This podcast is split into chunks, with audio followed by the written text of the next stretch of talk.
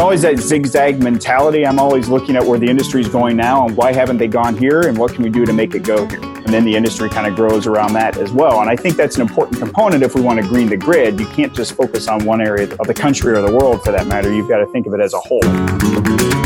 Welcome to Smart Energy Voices, an SED podcast featuring conversations with leaders of the energy transition, hosted by Smart Energy Decisions founder John Failla.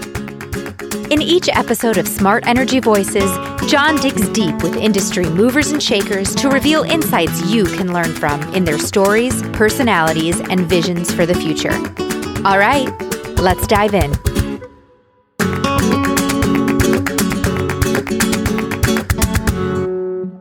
Hi, everyone. I'm John Failla, and welcome back to Smart Energy Voices.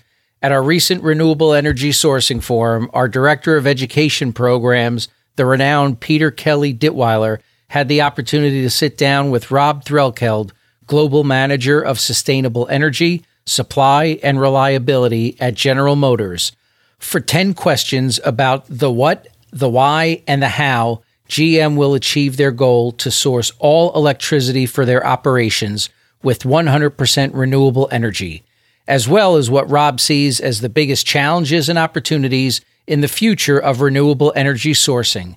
It's a lively conversation that you won't want to miss a single minute of. Here's Peter and Rob.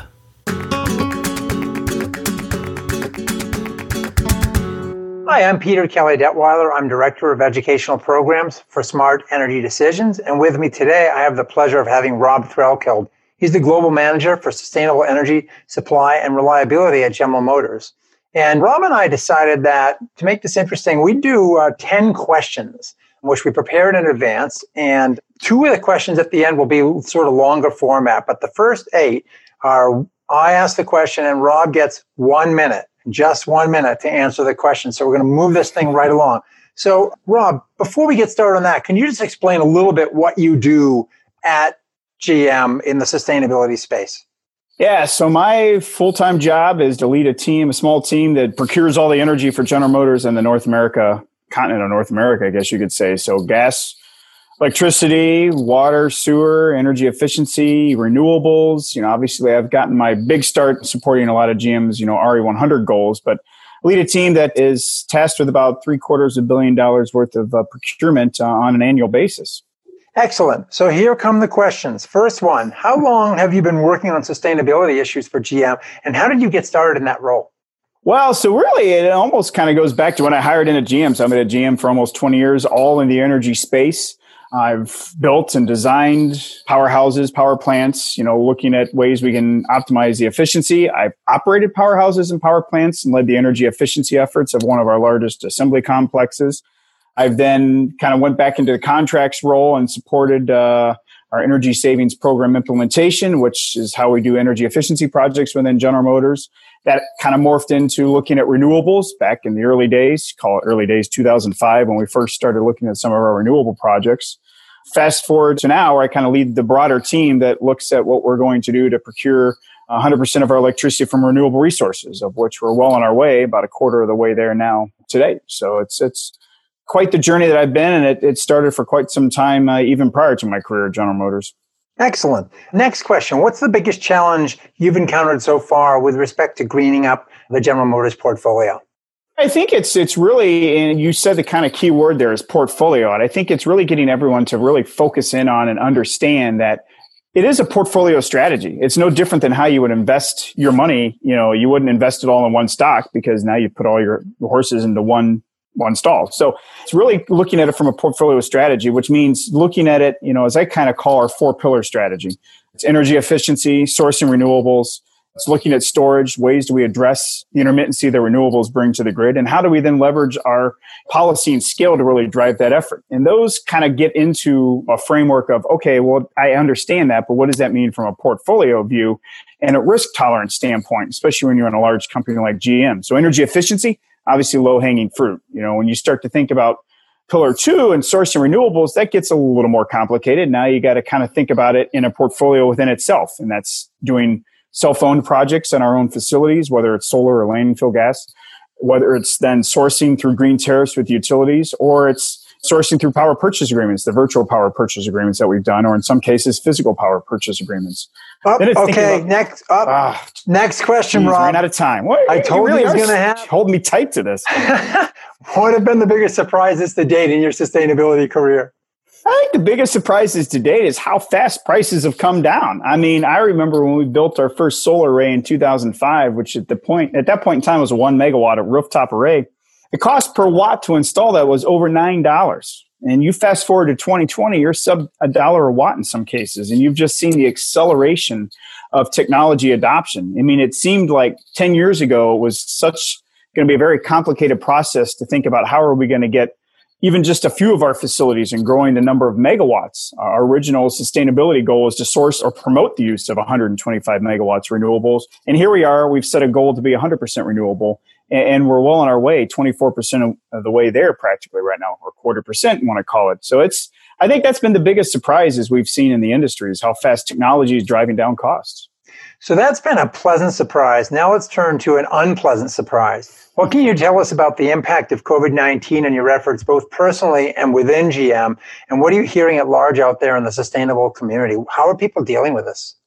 You know, I, I think it's the it's the unknowns. Every day is an unknown. You know, I remember as this pandemic started to kind of be called a pandemic, and everybody still in this country, I think, really didn't fully comprehend what that was going to mean. But we rapidly did by the time by the middle of March rolled around when literally every came everything came to a standstill. I mean, I've never seen an entire operations of a company basically shut down to zero. And for us, it was a big to a degree learning curve because we were lucky and fortunate enough to have quite a bit of flexibility built into our contracts but it also became another glaring component of energy was still a big cost. And how do we start to think about that collectively? And i think it's it's been interesting to watch the industry as a whole kind of start to share a lot more data and very fast looking at how do we save energy from all the way from retail to industrial companies like GM to even thinking about your residential because obviously now you're at home you're consuming more energy. And so i think it's those types of adjustments we've really had to make as a result of covid. And then how do we come out of it? You know, as we restarted operations, it wasn't a, tomorrow we restart operations, whereas we shut down operations within 24 hours. It was a gradual restart of operations. And how does that impact our contracts for energy and ultimately the suppliers and notifications? Because it's not something you just want to go from zero to 100% tomorrow. It's part of the planning cycle that the utilities were engaged in too. And so I think it's, it's really been, I've seen a lot more sharing of, of information and, and sharing of details within companies more so than I've ever done, even through the, the Smart Energy Decisions Network. That's pretty heartening. Now, you've been involved in a lot of these deals. When a deal gets inked, you're committing the company, and the company is committing itself to some pretty significant financial commitments. How do you think about managing the inherent risk involved with those financial transactions? Well, it goes back to the kind of the earlier question around a portfolio it's having leadership understand that there's any different lever that we can pull. If we don't want to do another two or three large scale renewable projects, where are we going to invest money in energy efficiency? I mean, it's reducing the denominator has a direct impact of increasing your percent renewable numbers. And so I think it's looking at it from a portfolio strategy that drives that. And as I was kind of getting to before you cut me off earlier, is that, you know, the portfolio strategy really is around each individual spoke. So energy efficiency, whether we self invest, whether we go through energy performance contracts, whether we do multiple renewable projects across green tariffs, working with utilities or portfolios, thinking about it from energy storage. You know, obviously we're transitioning to an all electric future.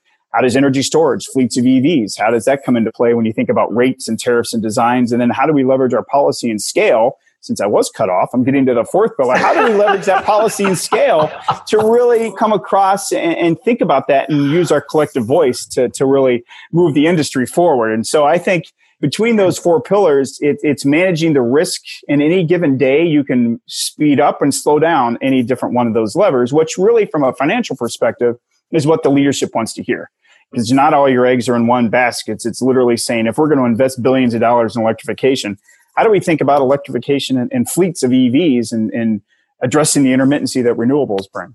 Sure. So now I'm going to be known as the guy who rudely cut off Rob Threlkeld. Won't let you live that one up. in our call before, when prepping on this, you had this phrase where you said, Sometimes I like to zig when others are zagging. And I think it had to do with when and where you were purchasing renewables. Can you articulate a little bit more about what that whole zigzag thing was all about? Yeah, you know, as I, I, saw some of the original power purchase agreement deals kind of coming for to fruition, and then a lot of these were upscale, 100 megawatts, you know, 150 megawatts. We're going to meet X percent of our facilities across, you know, multiple states. You know, I looked at that as kind of, well, let's start to focus on one facility and let's take that one facility and spread it across two PPAs. Our first power purchase agreement was for 34 megawatts. The second one was for 30 megawatts. The third one was for 50 megawatts. And so we kind of started to look at the different ways we could get a complex to 100% renewable across two PPAs. And they settled at different hubs, even for that matter. So you think about that portfolio strategy. It was saying instead of meeting with one project, multiple sites, I'm going to meet with two projects, one site, and then I'm going to take that strategy and use that to our advantage going forward. And so everybody's doing projects in one region. I'm going to figure out a way to do a project in another region and just kind of always looking at how do I do what the industry is doing now and then refine it, use our scale and figure out a different way to do it in a different country or the world for that matter. And so I think it's always that zigzag mentality. I'm always looking at where the industry is going now and why haven't they gone here and what can we do to make it go here? And then the industry kind of grows around that as well. And I think that's an important component if we want to green the grid. You can't just focus on one area of the, of the country or the world for that matter. You've got to think of it as a whole. That uh, must be a lot of fun sometimes. Yes. your, your company announced some, some pretty interesting news with respect to your EV platform and that Ultium battery and flexible global platform for the vehicle thing. And when you and I were talking, we were discussing the fact that if all US drivers were moving around on electrons, it'd increase the load by what, roughly 30 to 35%, which strikes me that there's an awful lot of opportunity for mobile storage on wheels. Are there, are there plans on bringing that mobile battery strategy into your future sustainability strategy? Yeah, I think it kind of comes back to the discussion we had before. You know, how do you really entice the utilities to create tariffs that work for the consumer? To a degree, they've got that with your air conditioning. You can put a second meter on in some cases. You can then control your air conditioning bill. It's really deciding to entice the consumer to charge your electric vehicle when the grid is producing the maximum amount of wind overnight and doing it in a way that is really cost effective. I mean, in a lot of reality, the electrons that are generated overnight are significantly cheaper, much cheaper than they would be during the day. So I think it's it's leveraging that mentality in a way that educates the consumer because you want the consumer to come back and buy another electric vehicle. And so it's not so much all about the vehicle, it's about how that charging experience is as well. And that can be replicated whether it's a consumer, whether it's a fleet customer, or, or whether it's a university that's got a fleet of electric vehicles across their, their campus. And so I think it's coming up with that smart design around tariffs and then utilizing the fleets as a way to manage the grid as a load resource with the generation resources that are that are generated at the same time. So smart charging and maybe in the future vehicle to grid bidirectional flows. Yeah, I think you've got all of that technology. The you know the decade of 2020 to 2030, I think is going to be really interesting. As much as we've seen 2010 to 2020, yeah. this next decade is really going to enable that. You know, the high speed technologies out there now to be able to do quite a bit. Exciting. Yes, it's it's been interesting watching announcements that Mary Barra and others in the company have made, and and clearly the culture's changed. But how do you see that change? And then what what are the employees that and the, and the folks you interact with? How do they articulate what they want to see out of GM in terms of sustainability with the with the power that a company and a platform like you have? I think we've really rallied around the zero zero zero mantra that we've got, and it's zero crashes, zero emissions, and zero congestion.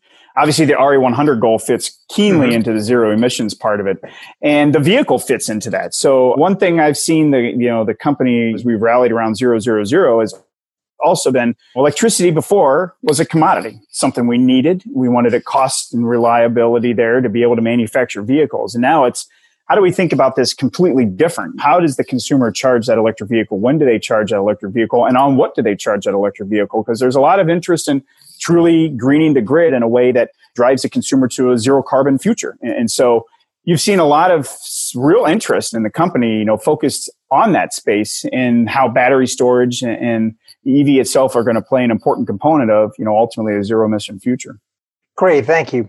A little bit longer. I'll give you some more leeway on these last two questions with a little more time, a luxury of time. So, first of all, there are what 100 Fortune 100s out there by my account, and they have the luxury of being able to staff with full time professionals such as yourself. But the carbon issue is a global one.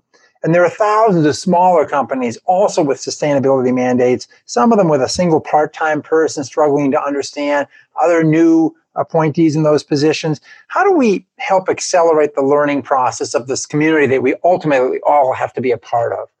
Yeah, I think one of the, the key aspects are through platforms like this and, and, getting them engaged and being able to reach out to them. So, you know, as we have these types of platforms, whether it's smart energy decisions, you know, join an NGO as well. The Renewable Energy Buyers Alliance is another great example of how do we scale up renewables beyond the typical, call it Fortune 100 companies. For us to truly address to get to a zero carbon future and a zero emission future, we've got to be able to educate the ones that have a part time job and the other thing we as large companies can do is set our sights on to how do we ultimately drive goals that get us to a grid that is 100% carbon free.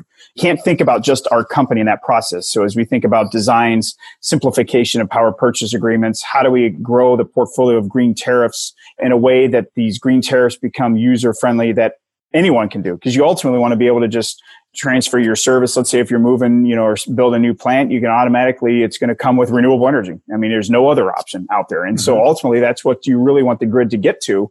And in a ways, the companies that are buying those that may only have a utility person that does 10% of it and all they do is validate the bill. That's all they continue to still have to do. And so I think we as companies have to continue to move the envelope beyond for how fast renewables have come down in price is to continue moving the investment into that direction.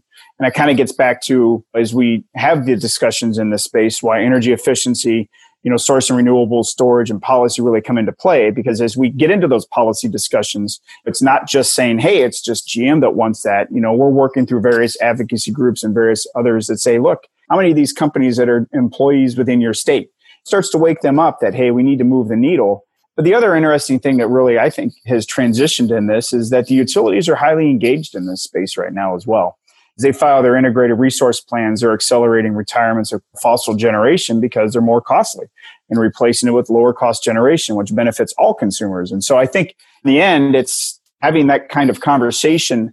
It gets it beyond the teams and companies that have a team of energy professionals to the ones that ultimately have a person who's 10% of the day is their job focused on energy, where the rest of it is focused on other important parts of the business.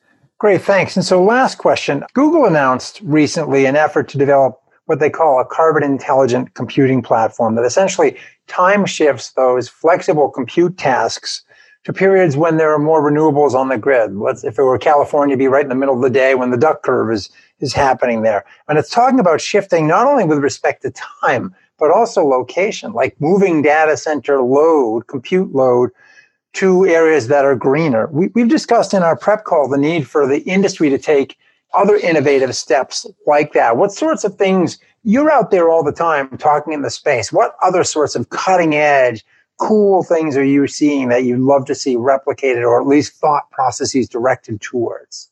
Yeah, it ultimately does come down to technology. I mean, just the example you gave there is the ability to shift load real time. 10, 15 years ago, you hardly had data centers. And the ones that were there were much smaller in scale and size than you see of the data centers today. And so I think, you know, it's, it's leveraging technology. It's educating the consumer. You know, as we go to electrification with electric vehicles, when you think about that, you're completely changing the, the mindset of how you actually derive that vehicle. It's not going to the gas station anymore. It's going plugging in at home or plugging in at work or plugging in on a drive if you're taking a vacation, since a lot of folks are now driving places. And so I think it ultimately comes down to how you actually educate the customer of how technology can be their friend your smartphone can do a lot of things. And so how do you come up with the apps that in, really entice people to want to figure out when they want to use that energy? I have the ability now through my smartphone to be able to monitor down to the plug what every individual socket in this house is doing if I literally wanted to do that at that level. And so that's education again. If your kids are running the air conditioner too much, I can see on the phone what they're doing and I can dial it back and lock it down. So I mean, you've got technology out there. Yeah, you got to you got to do those things and then they quickly figure out that oh, I better not be using the air conditioner at those times. But those are the key things that ultimately enable the grid to get through. You know, we're having a hot streak right now, obviously, in, many parts of this country, and gotten the notifications of the grid getting to the point where we may have to curtail electricity. We haven't gotten there. And I think that's through a lot of the technology efforts and notifications that the utilities are engaging with their customers and providing advance notice. You know, we had more than 24 hour advance notice that and we obviously know what the weather is going on too, but advance notice of what what we can do. And so if the customer is wanting to charge that electric vehicle and they realize it's going to cost me 10 times more if I charge it right now than if I waited four more hours, that's going to probably entice you because I know how many people, and I know uh, we've all probably done it.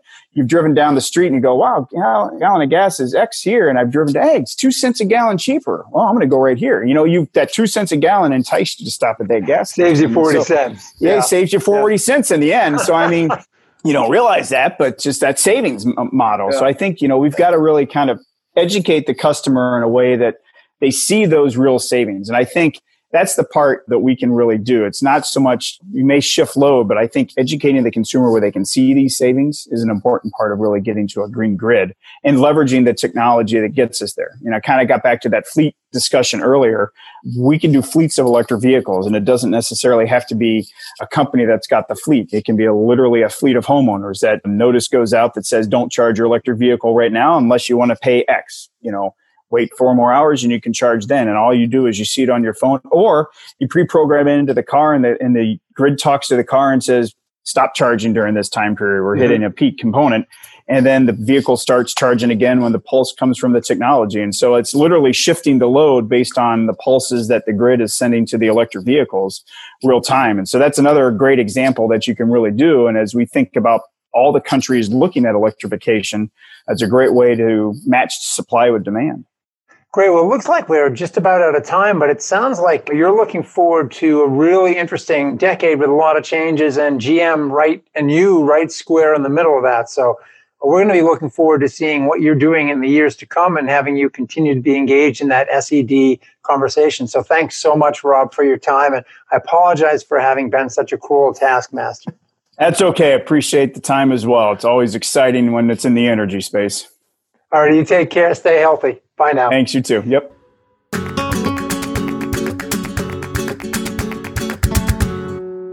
We'd like to thank Rob Threlkeld for his insights and what proved to be a lively conversation with Peter Kelly Detweiler. For a summary of the conversation and Rob's bio, see the detailed show notes for the episode at our website, smartenergydecisions.com. And to our listeners, Thanks for engaging with our content and being a part of the Smart Energy Decisions community. We are very excited about the first season of inspiring guests and interviews that we've put together for you and hope they'll help guide you to smart energy decisions. If you enjoyed this episode, please subscribe to the podcast and tell your colleagues and peers in the industry about it. Thanks for listening to Smart Energy Voices, an SED podcast. Digest the insights from today's episode and take action on the ideas that have inspired you. Join us every Friday for conversations with smart energy leaders. We also invite you to check out another SED podcast, Beyond the Meter. Each episode of Beyond the Meter features innovative energy projects and initiatives by large electric power users. To keep up to date with trends and happenings in the energy transition, visit smartenergydecisions.com to register for our daily newsletter and become part of the Smart Energy Decisions community.